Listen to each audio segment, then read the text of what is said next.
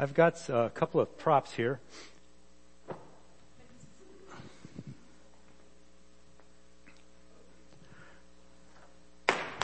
Ah.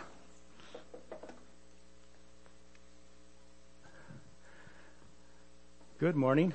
My name is Ruben Rubio and I am giving the message today. And so I've got a pillow here because some of you haven't heard me talk since I've come back from my self-imposed exile in Indiana.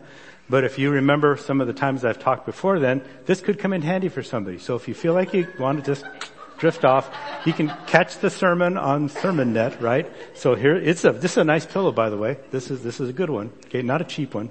So just come and help yourself if you need it. Um, so we've, I, I, have a kind of a, an opening statement, and uh, hopefully this is something you'll find agreeable. In 1981, God picked the right man to set a strong foundation for this church, a foundation that has sustained us for 40 years. Amen. Amen. All right. So get that on the table. That is that is also a foundation for this message. So Here's a question I'd like to kind of ask you to let reverberate around in that cavity up here uh, while I talk. And that is, now, this is 2022. So now in 2022, what do we want to tell God about who we'd like to have as our pastor? Do we want to say, and this is a very reasonable thing to say, I've been a part of a church that's asked, that said this. It was spoken. God, send us someone who looks and acts just like us someone who will fit our church. Right? Very reasonable thing to ask. So the question I want to ask you is, is that what we want to ask here in 2022? So again, let that kind of bounce around in your head for, for a while. Um, so I've got a couple of stories for you. Uh, one is a prayer and one is a fitness challenge. So some of you may not have heard this before. I think I might have said this, but back in, gosh, when was it? 1994. I'm guessing 93 or 94. And uh, when when I was a graduate student at the University of Michigan, and uh, our family was living in family housing at the University of Michigan. And uh, one of the people in the the board of leadership for it was like a like a resident board of leadership for family housing was Kathleen. And as part of that, they organized a, a discussion about homeschooling, public schooling, and private schooling to give a lot of us who are young parents who had kids, hence family housing, who had kids that were maybe just starting to get to school age or just at school age to kind of think about what choices we might want to make for schooling. Homeschooling was just kind of coming in. But public schooling and private schooling had been around a while and were tried and true. So this is like a little open forum for the people to do this. And so we had somebody who was there to talk about private schooling who came from a fairly well-known private school in the area. And we had somebody there to talk about homeschooling, again, came from a pretty pretty well-known homeschooling. Ann Arbor has had a long, for a long time, has had a good, strong homeschooling community even before it kind of became popular. So they were kind of ready for this moment. And then we had another gentleman who looked differently than the other two. He was much darker skinned, if you get my drift. And he was speaking about the merits of public schooling. And, and the other two people were, I mean, probably all three of the people were people of faith. The other two were a little more out of, outgoing in their faith because we think of public, I mean private schools and home schools as places where you can practice your faith and public schools where maybe has to just be muted, right? You, maybe you can bring who you are to a public school, but you don't talk about God quite as openly. But this man who was going to talk about the benefits of public schooling started off his, his talk with this prayer and I spotted it. I said, I love that. I'm going to steal that from now on. So that ever since then, every time I've spoken, I've always said this prayer. So this is more of a prayer for me, but you're happy to join in with me. May the words of my mouth and the meditation of my heart be pleasing and acceptable in your sight, O Lord, my rock and my redeemer. So, let's get to the, let's get to the fitness challenge. So, so I have this, this, uh, this daughter who said, hey, I'm looking for somebody to do a fitness challenge with me. Uh, Chloe Ting. Anybody heard of Chloe Ting on the internet? Okay, good. I figured if you guys are walking in like this, you probably would have heard of Chloe Ting because you probably would have done the exercises and you'd be feeling like this after it. But um, the, let me put it this way: it's it's called a two-week shred. Okay. Now, when I think of shred, I think of taking something and making little pieces out of it and scattering it on the floor, which is kind of how you feel when you're done with these exercises. So, um, so I did this two week challenge, you know, and I'm trying to haul my 60 year old body. Now I have knees that are less than a year old, but the rest of my body is still almost 60 years old. So I'm trying to do this challenge and I'm thinking, okay, Chloe Ting is, you know, she weighs like 90 pounds. She's like light as a butterfly. She's very encouraging. And she said, you know, don't, don't worry about doing the low impact. I'm like, I'm not worried about doing the low impact. I'm doing the low impact. Um, although by the end, after two weeks, I was starting to do some of the high impact stuff, but so anyway, I, I, feel like I got pretty buff, you know, got, got better abs, got better, you know, everything. So I figure, you know, something like this, it should be a piece of cake, right? Um, so let's see. Oh, that's not happening. Okay. Um, sometimes, you know, even though you, you, you, you do work out and you may consider yourself, you know, reasonably fit, there's times that there are things that challenge you, right? There are exercises that might be different, right? If you're used to doing this, or this, or I'm not going to do all that other stuff. And then you get something like that. It's like, whoop, those muscles don't do that. Um, but if somebody who's used to doing that kind of stuff, right, they're used to exercising with this, they make it look really easy, right? And then you realize, okay, maybe the reason I don't, I can't do this is because I don't work at it. Maybe it's tiring to do this. But if I were to try this for a little while, maybe it would be workout. So let's see, I'm trying to think, is there somebody out there who could possibly help me with this? Hmm. I do spy a couple people there. Yeah. You guys want to come up and, and show how this might work?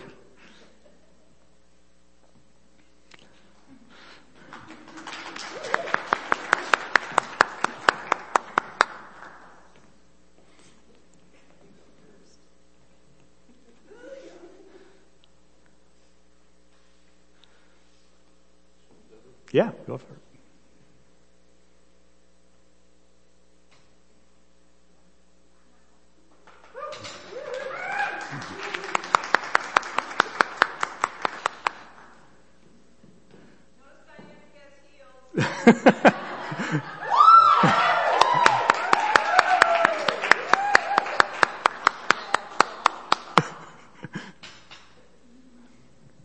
Thank you very much. Yeah, thank you. That's good. It, so again, if you have somebody that's used to doing the exercise, right? This, this is a plug for their gym, by the way. if, if, if you, if you were like, if, if once upon a time you were like this and you came over and you went, just give it a little, give it a little work, right? And suddenly you'll be able to do it. Now, here's another thought to kind of think about. What if conversations are like that? What if conversations we have about things that are happening in this world are like that? And sometimes we say, I am so tired of this conversation. Is it because the conversation has given yammering on and on and on? Or is it because I haven't, maybe I, maybe I'm just a little soft in that conversation. Maybe I could, I could use a little more exercise. Maybe if I worked that conversation a bit, maybe suddenly I'd be strong enough and the conversation wouldn't be so tiring. Which is what would happen if you tried to do this, right? This would be tiring really fast. But if you got used to it, it wouldn't be so tiring. So I think some conversations are like that as well. And we might blame the conversation for being tiring when it's, maybe it's us. Maybe it's not a conversation. Maybe it's a ministry model of some kind, a way of doing things, right? If you're used to bicycling all the time, which I love bicycling, and then I do a different exercise, it doesn't mean the bicycling was invalid and isn't helpful. It is. But maybe something else can also be helpful. And I don't want to blame my body for not being able to do something different, but I think, okay, I need, if I'm going to work at it, I need to work at it and recognize if I don't work at it, it's a choice that I'm making. It's a choice that I'm making. So, if you would please stand with me, let's read God's Word together. I thought we'd maybe do this together.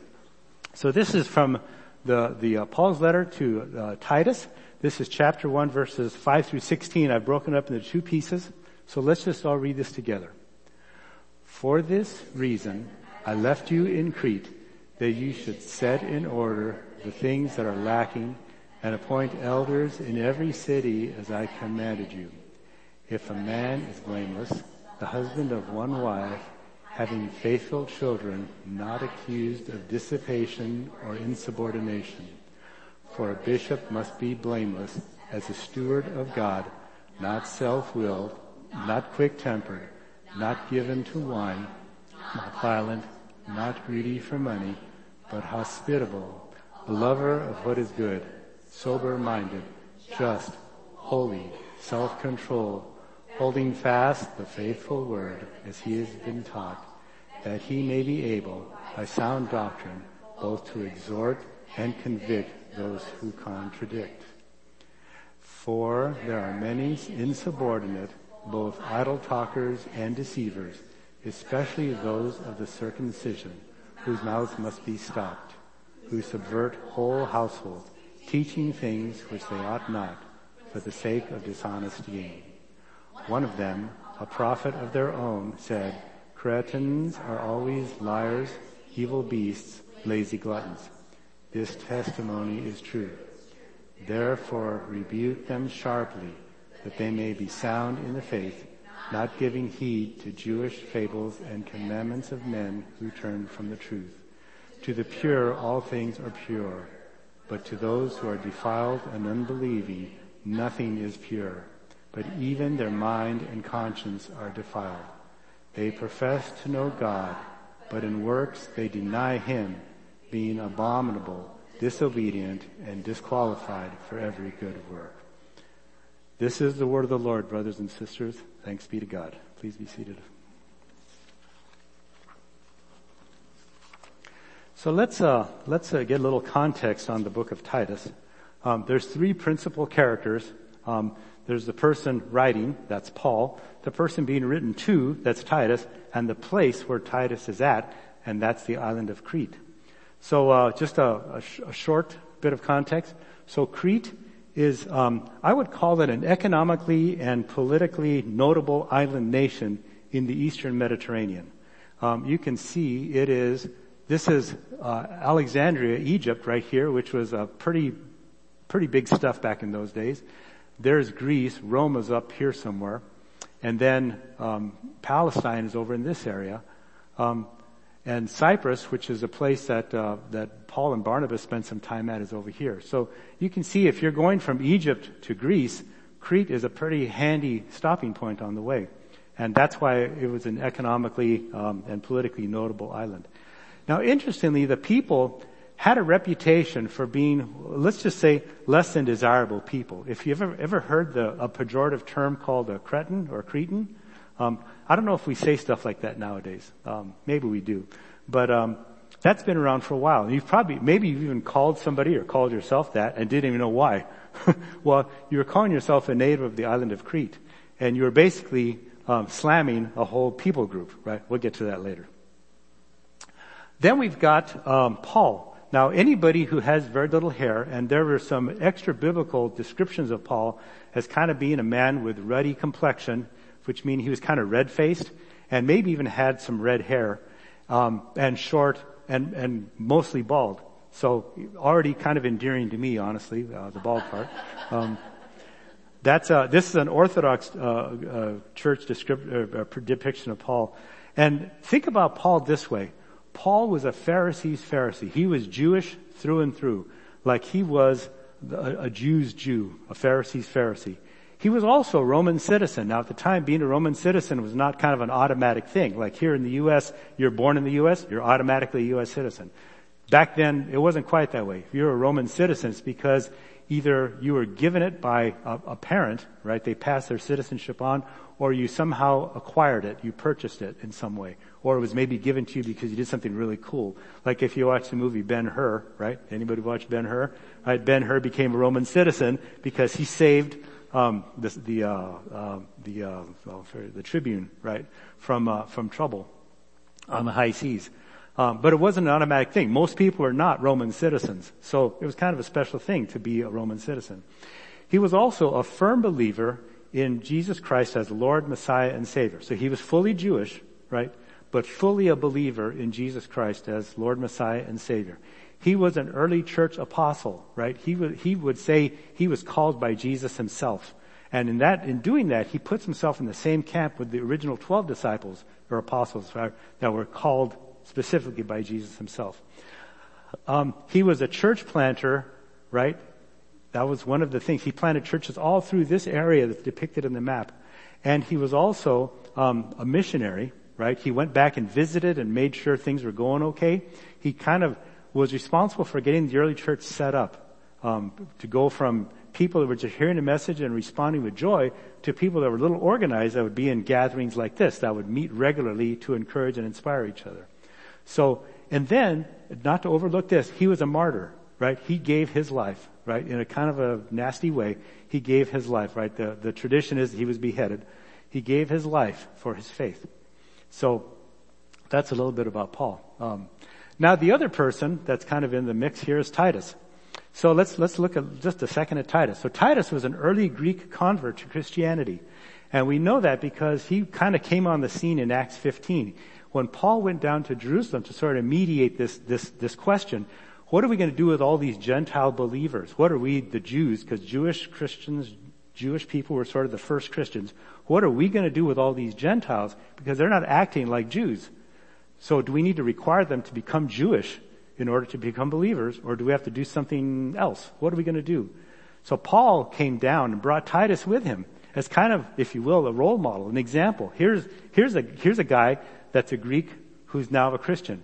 Okay? Are we going to ask him to be circumcised?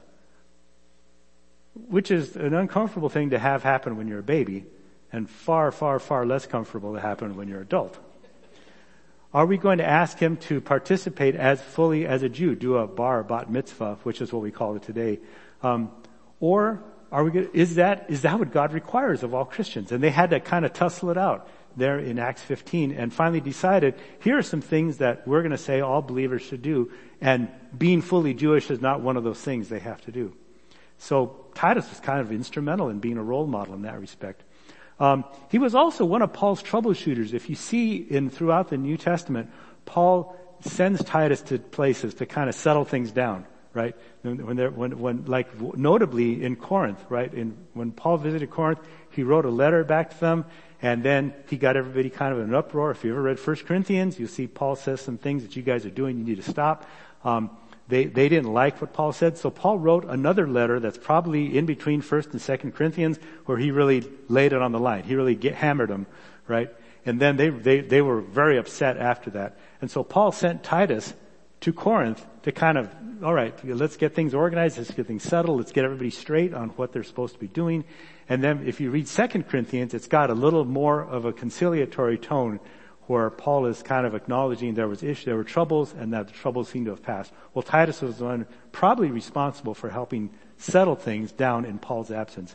And so, as a result, Paul was now or sending Titus to Crete, um, this notable, politically and economically notable island in the Mediterranean, to kind of help with these these crazy Cretans, okay, or Cretans, um, that were no, that were kind of had a reputation for being kind of a difficult lot.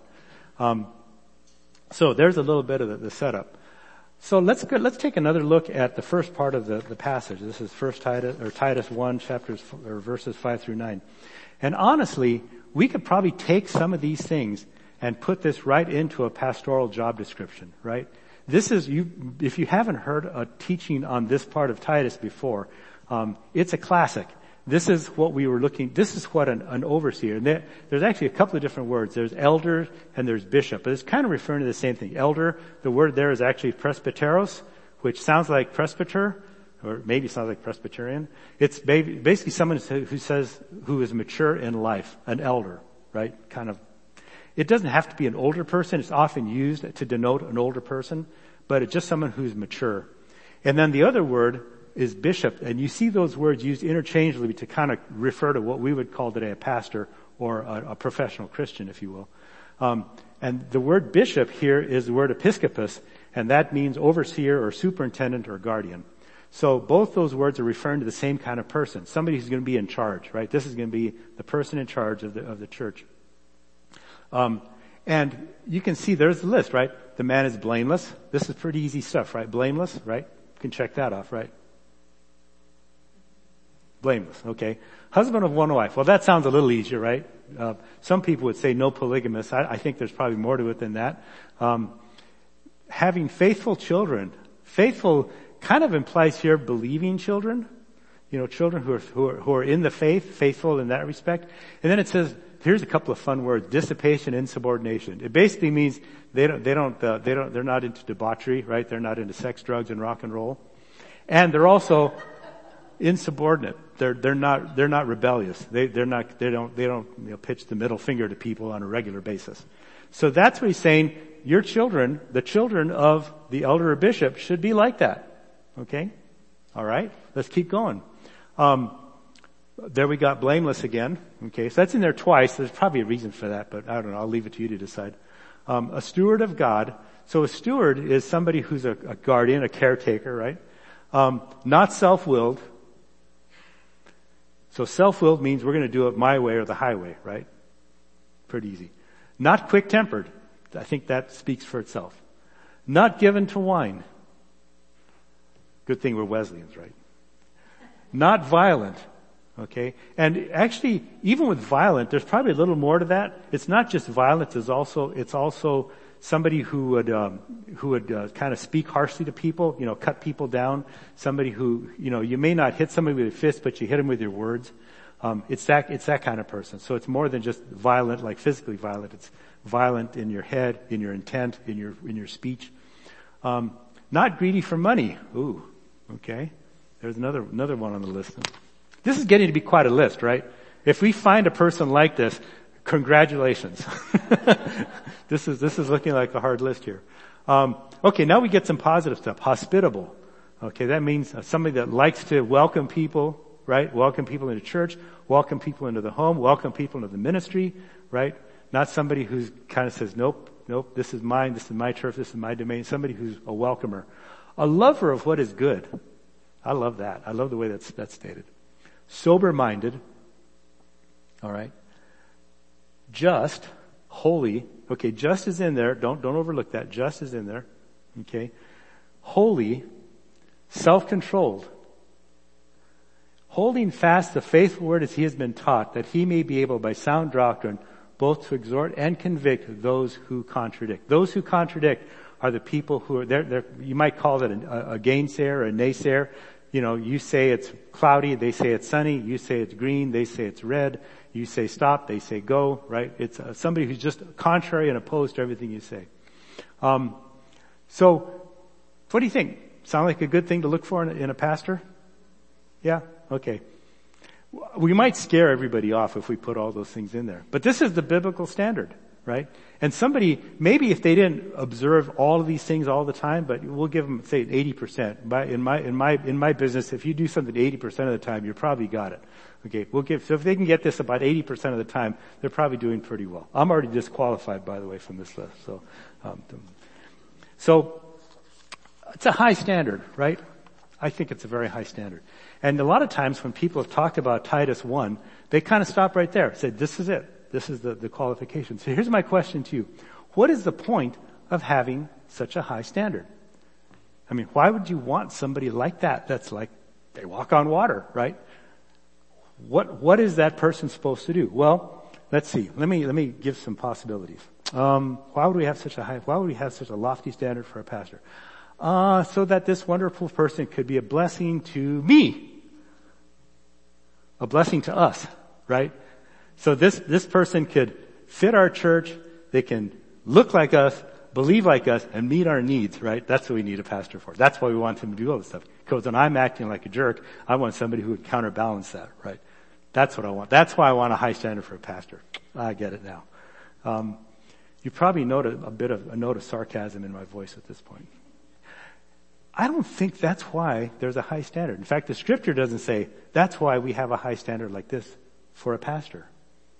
So that sounds good. I mean, not, don't get me wrong. I would like somebody to counterbalance my being a jerk or when I'm being lazy or when I'm inattentive to something, who's attentive when I'm inattentive, who's soft and, and, and hospitable when I'm a jerk, who's a hard worker when I'm being lazy, right? Who feeds me when I forget to bring my own food.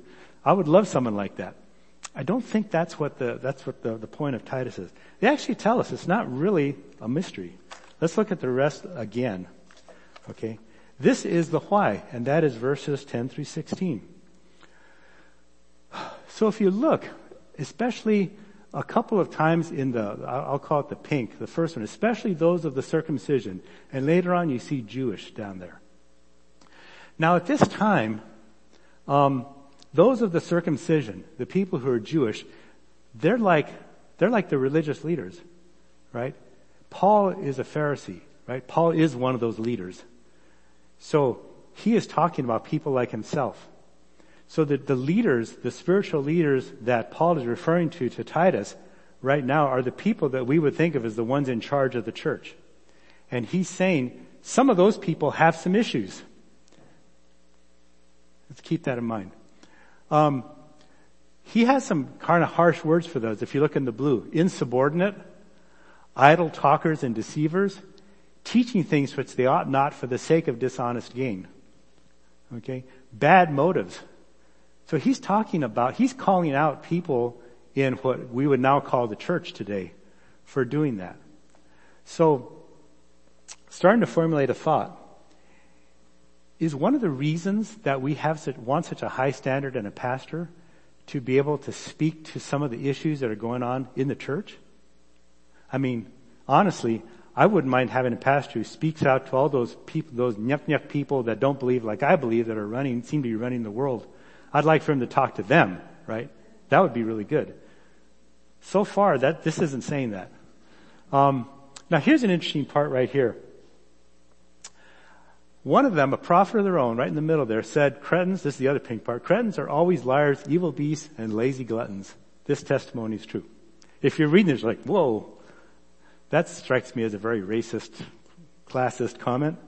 Um, it's also kind of a classic thing. I don't know if you ever heard of Epimenides' paradox, but this is kind of an example of it. Um, if you ever, and I, I, first saw this when I saw Star Trek, the classic Star Trek with, with Captain Kirk. This is how he drove a computer nuts. He, he told the computer, everything I say is a lie. And then the computer couldn't figure out the logic of that, because everything I say is a lie, then I must be telling the truth, but I can't be telling the truth because everything I say is a lie. Dot, dot, dot. And the computer went, you know, started to smoke and then just stopped, and that was it. Well, Epimenides' paradox is kind of like that. If, if, if, if a, the prophet that's, that, that's, people have seen this. Okay, I'm going to put a different spin on this. People have seen this passage and said, okay, one of them must be Epimenides, who was a native of Crete. He was a Cretan. He lived a little earlier than where Paul and Titus are at right now. And he was writing about Zeus, actually, when he wrote this. And he was saying that Zeus is immortal, but the Cretans are kind of stupid. They don't believe that. And that's when he made this comment about Cretans. And like I said, there was kind of a, a, a reputation that the people were kind of like this. So, a lot of people said, ah, he's talking about Epimenides' comment, and that's funny, that's a paradox because if all Cretans were liars, then if Epimenides was a Cretan, then he was lying, but then if he was lying, he was lying about them being liars, which can't be true. There is a way out of that paradox, by the way, and if you want to ask me later, I'll be happy to tell you. Um, so, but I want to focus on the comment. Okay, this is a very racist comment. And then he says this testimony is true. But here's the interesting thing. When it says one of them right there, okay, earlier he's talking about especially those of the circumcision, those people who are idle talkers and stuff. Now Epimenides was not Jewish by any stretch of the imagination. Would it stretch credibility to think that maybe this credo about Cretans had spread and people were mouthing, bad mouthing Cretans ever since the time of Epimenides. And that some of the Jewish religious teachers and leaders were now echoing these comments about Cretans. Does it strain credibility to do that? When he says this testimony is true, is he saying, yeah, Cretans really are liars and uh, evil beasts and lazy gluttons? Or is he saying, this is what is being said about them, Titus? This is what's being said about the people that you're supposed to work with. Okay. Now, if Paul was warning Titus, hey, Titus, I'm sending you to a bunch of people who are liars, evil beasts, and lazy gluttons, that doesn't sound like the greatest assignment. But what if Paul was saying, I don't think Cretans are really like that. But this is what's being said about them, even from people in our church. Even the Jews, our Jewish leaders, are saying this about the people that I'm having you minister to. So when he says, therefore rebuke them sharply, who is he saying to rebuke? Is he saying to rebuke the Cretans for being lazy, evil, gluttons? Or is he saying rebuke the Jewish leaders who are making racist, garbage comments like this? I, I kind of think it's the second one. And again, he talks about them not giving heed to Jewish fables and commandments of men who turn from the truth. And some of those fables are the ones that talk about God, and this is a prevalent notion even to today, that, you know, Israel, the Jews are God's chosen people, and they are, and that God chose them because they're a very special group, and they are, but not because they're extraordinary. It's, it's because God chose a very small people group to reveal himself through the world. You know, where we would pick like the strongest, baddest nation in the world, an Egypt, or an Assyria, or, or Rome, or a Greece. Those are the kinds of nations we'd want, you'd think if it was me, I'd want to reveal myself through a powerful nation. God picked a little dinky nation, a little dinky people group, and so I'm going to reveal myself to the world through you guys. That's what makes you extraordinary. But it's easy to get a big head about that sort of thing.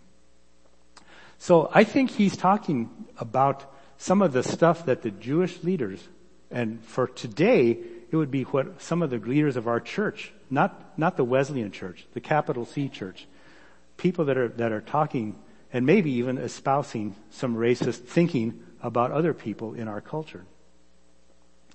It's interesting. It says in that other pink part, to the pure. I love that part. That word is katharos. Does that remind you of a name? Katharos? I'm married to somebody with that name. That's, that's what Kathleen basically means pure one. It's well spoken. You're well named. So, it says to the pure, all things are pure, but to those who are defiled and unbelieving, nothing is pure.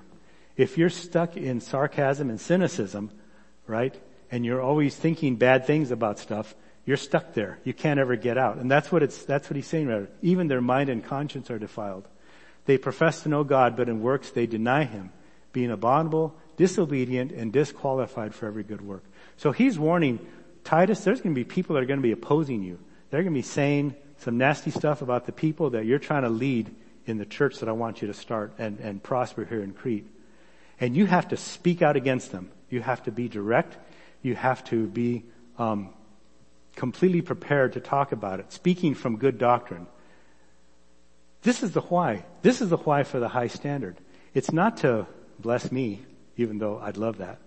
It's to stand up, not to the world, not to those lunkheads that are always voting against me and voting and, and putting things in that I don't like. It's to my own people that sometimes don't quite get it. They're not quite doing things right. They're not speaking the truth. They need the rebuke. I think that's what, that's why you need a high standard in a pastor. See, the whole law, Jesus said this can be summed up in two statements, right? Love the Lord with all your heart, mind, strength, soul, and love your neighbor as yourself. Two things, right? Love the Lord your God with all your mind, soul, mind, heart, and strength. Love your neighbor as yourself. Today, it seems like we often have two parties or two options and they want to pick one of those two and run with that, right? There's people that want to do the first one pretty well, kind of stub their toe on the second one. There's others who do a great job on the second one, a little, a little weak on the first one. And I think we need both. And I think that's why there at the end, they profess to know God. That's the first thing, right?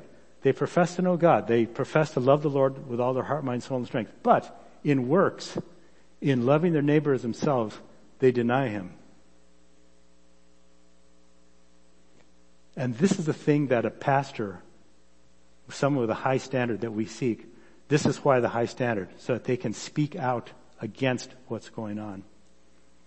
So the high standard is necessary so that this person is willing and gifted to speak out against falsehood and untruth and heresy from their own leaders and their own church and the people that believe similar things to what they believe. In other words, he's calling somebody who's strong, someone who's muscular, someone who can lift some heavy, heavy weights. And that's why we needed such a high standard, right, in a pastor. All right. So we seek a pastor for today's times. Okay. It's 2022. It's not 1981. And this is where we're at today. So, just in the last year, we've had quite a few things to deal with, haven't we? we had a plague, right? Still have a plague plague may never completely go away. I mean, the, the, the, the virus may never completely go away. It's just hopefully going to go in the background. Hasn't plagued the world f- for like a hundred years. We haven't had something like this. Um, this weekend is an anniversary. Anybody know what, remember what the anniversary is? Memorial Day is a good guess, but that's not the answer I'm looking for. A year ago, there was a guy up in Minneapolis who was killed on video in a pretty nasty way by people that we usually think of as people that trust and help us. And, uh, and not all people that trust and help us act like this one or these four people did. But these one or four people did kill this person unjustly. That happened about a year ago. Um, we also had an insurrection in the last year, right? We had people that charged into the Capitol seeking to do harm to some of our leaders, including the vice president. All this in like in the last year, year to 14 months. Okay? It's been a, it's been a crazy year. So what awaits us in our church, in our state, and in our nation next year? right? What's, what, what's coming up? Who, who is the person to lead our church through these kinds of times for today's date? Right? That's the person we're looking for. Now, I just want to kind of toss a thought out to you. Um, was Titus asked to find an overseer who would be silent on issues like this? Does God have a perspective on these issues? And are we interested in seeking what he thinks? Or as a church, would we rather be silent on some of these issues so we don't step on people's toes? That part we read in Titus 1, does that sound like Titus is being asked by Paul to find someone who's not going to step on toes? I don't think so. I don't think so. So let me, let, let's just think about this for a second. 6231 7. One of the things we might think about as a church for the future is a church that addresses racial issues, ethnic issues, issues of diversity in a biblical way, a completely thoroughly biblical way but also in a very head first way, in a very direct way. We live in a town, right? This is Albion, Michigan. We live in a town where 62% of the people in this town are, are Euro-American descent. They're white. So that means if there were 100 people here, on average, 62 of them would be white, Euro-American. 31% of the people in the city of Albion are African American. So if we were just accidentally reflecting the composition of the town, 31 people in here would be African American out of 100. And then we got the little tiny seven. 7% of the people in Albion are Latino. So that means, again, if we were accidentally hitting the population mix of Albion, seven out of 100 people in here would be Latino. What would it take to move us from where we're at now further in that direction. If this is where the nation is headed, if this is where our country is headed, and it is, everything that we read has said we're headed to be a more multiracial, more diverse, more mixed community. If there are areas that are not, that are still homogeneous, they'll be that way for a little while, or they'll be there by choice. But even in Albion, it's pretty mixed here.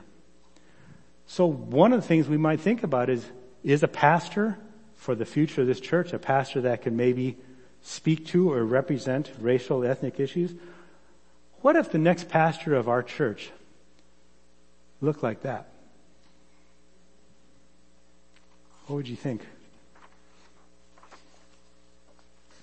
What if they had traditions that were meaningful and spiritual? By tradition, I mean a way of doing things that was different than the way we do things here. What if people that looked like that were attracted to a pastor like that and started coming to this church? What would that mean for the rest of us? Would we enjoy it? Maybe at first. Would it be different? What if we were doing stuff and then they said, you know, we're not going to do that. The thing you're doing, the thing you're good at, we're not going to do that anymore. We're going to do this instead. You'll have to figure out a new way of doing things. What do you think? Would that work? Okay, what if our next pastor looked like this? Okay, instead of African American, what if our next pastor was, was Latino? What if, what if they had a different way of doing things? They asked us to reach out to a different sort of people, a different way of doing things, ministering than we do now. What if a different language were spoken here from time to time. Would we enjoy that? Is that, a, is that the kind of pastor we might think about for the future to lead us into the rest of the 21st century, into an America that's going to become more diverse, more multiracial, more multi-ethnic? What if the next pastor looked like this? So the next pastor is Euro-American, but encourages people to be more activist on, on, on national issues and encourage people to take stands on national issues with a biblical perspective. I don't want to ever leave that out. With a biblical perspective. Because Titus said, or Paul said to Titus, sound doctrine, to speak with sound doctrine. So I'm only talking about sound doctrine. But what if we had the next pastor was a white pastor that invited us to be more activist in and participatory in the world in some of these things? What would we think about that? So let me go back to where I started. So in 1981, God picked the right man to set a strong foundation for this church. That foundation has sustained us for 40 years. I firmly believe this with all my heart. No regrets, no changes. The right person for the right job for 40 years. It has happened. We are enjoying the benefits of that. So in 2021, whom do we ask God to send us as our next pastor? What is in our prayer and heart? That's something we're thinking about right now, right? The LBA has been thinking about it. They've asked us to think about it. So, what are we asking? Are we asking God, when we think about a, the next pastor, God, send us someone who looks just like us, who acts just like us, and who will fit this church? Again, that's a very reasonable prayer. I've heard that prayer before for a church that was looking for a pastor. Let, we want to keep on going the way we're going. We like who we are, what we're doing. We want somebody that will just sustain that. You know, Chloe King is a really good exercise. It didn't prepare me for this though. So what if, what if we ask God to send us someone who will help us build muscles in places where we can stand to become more buff? What if that was our prayer? God, we've been doing this, but maybe there's a strategic shift out there for us in who we are or what we do to bless the kingdom of God. So, why do we set a high standard for a pastor? Is it because we can have our needs met? We can be comforted? We want a, a person who's able to do that, right? Or do we set a high standard for someone who will speak to a skeptical and hurting world, even to people who believe the same things they do? The same political party, the same small c church, the same capital C church. Is that why we want somebody with a high standard to speak to that? who will speak words that they and we need to hear. Tempered with love from a biblical perspective, sound doctrine. In the next pastor we bring here, would we tolerate any sort of change in our mission statement? In who attends here? In the focus of our worship, teaching, and ministry? I think that's an open question right now. We're in the formative part of trying to determine that. So my, my, my request, my challenge would be as you pray, as you pray to God, God send us the next pastor who's going to lead us. Being fully thankful for the person that you sent us for 40 years. To think, a pastor who can help me build muscles to do things I haven't done before. Is that what I should be praying for? What does the world need, Lord? What does Albion need? What should we be so that we can meet the needs of the world, so we can be salt and light in the world? That's the kind of pastor I want. Whoever and whatever that pastor looks like. And if I have to change what I'm doing, maybe I have to change what I'm doing. If I have to get used to new things, make new friends because new people are here, understand cultures that are different than the ones I've been. By the way, just in case, this is just between you and me. I've been doing this for a long time, me personally, because I grew up in a very different culture than this. I've had to figure it out for a long time. It's possible. It's possible. It's doable. but it's not a slam dunk. So can I have the worship team join me up here?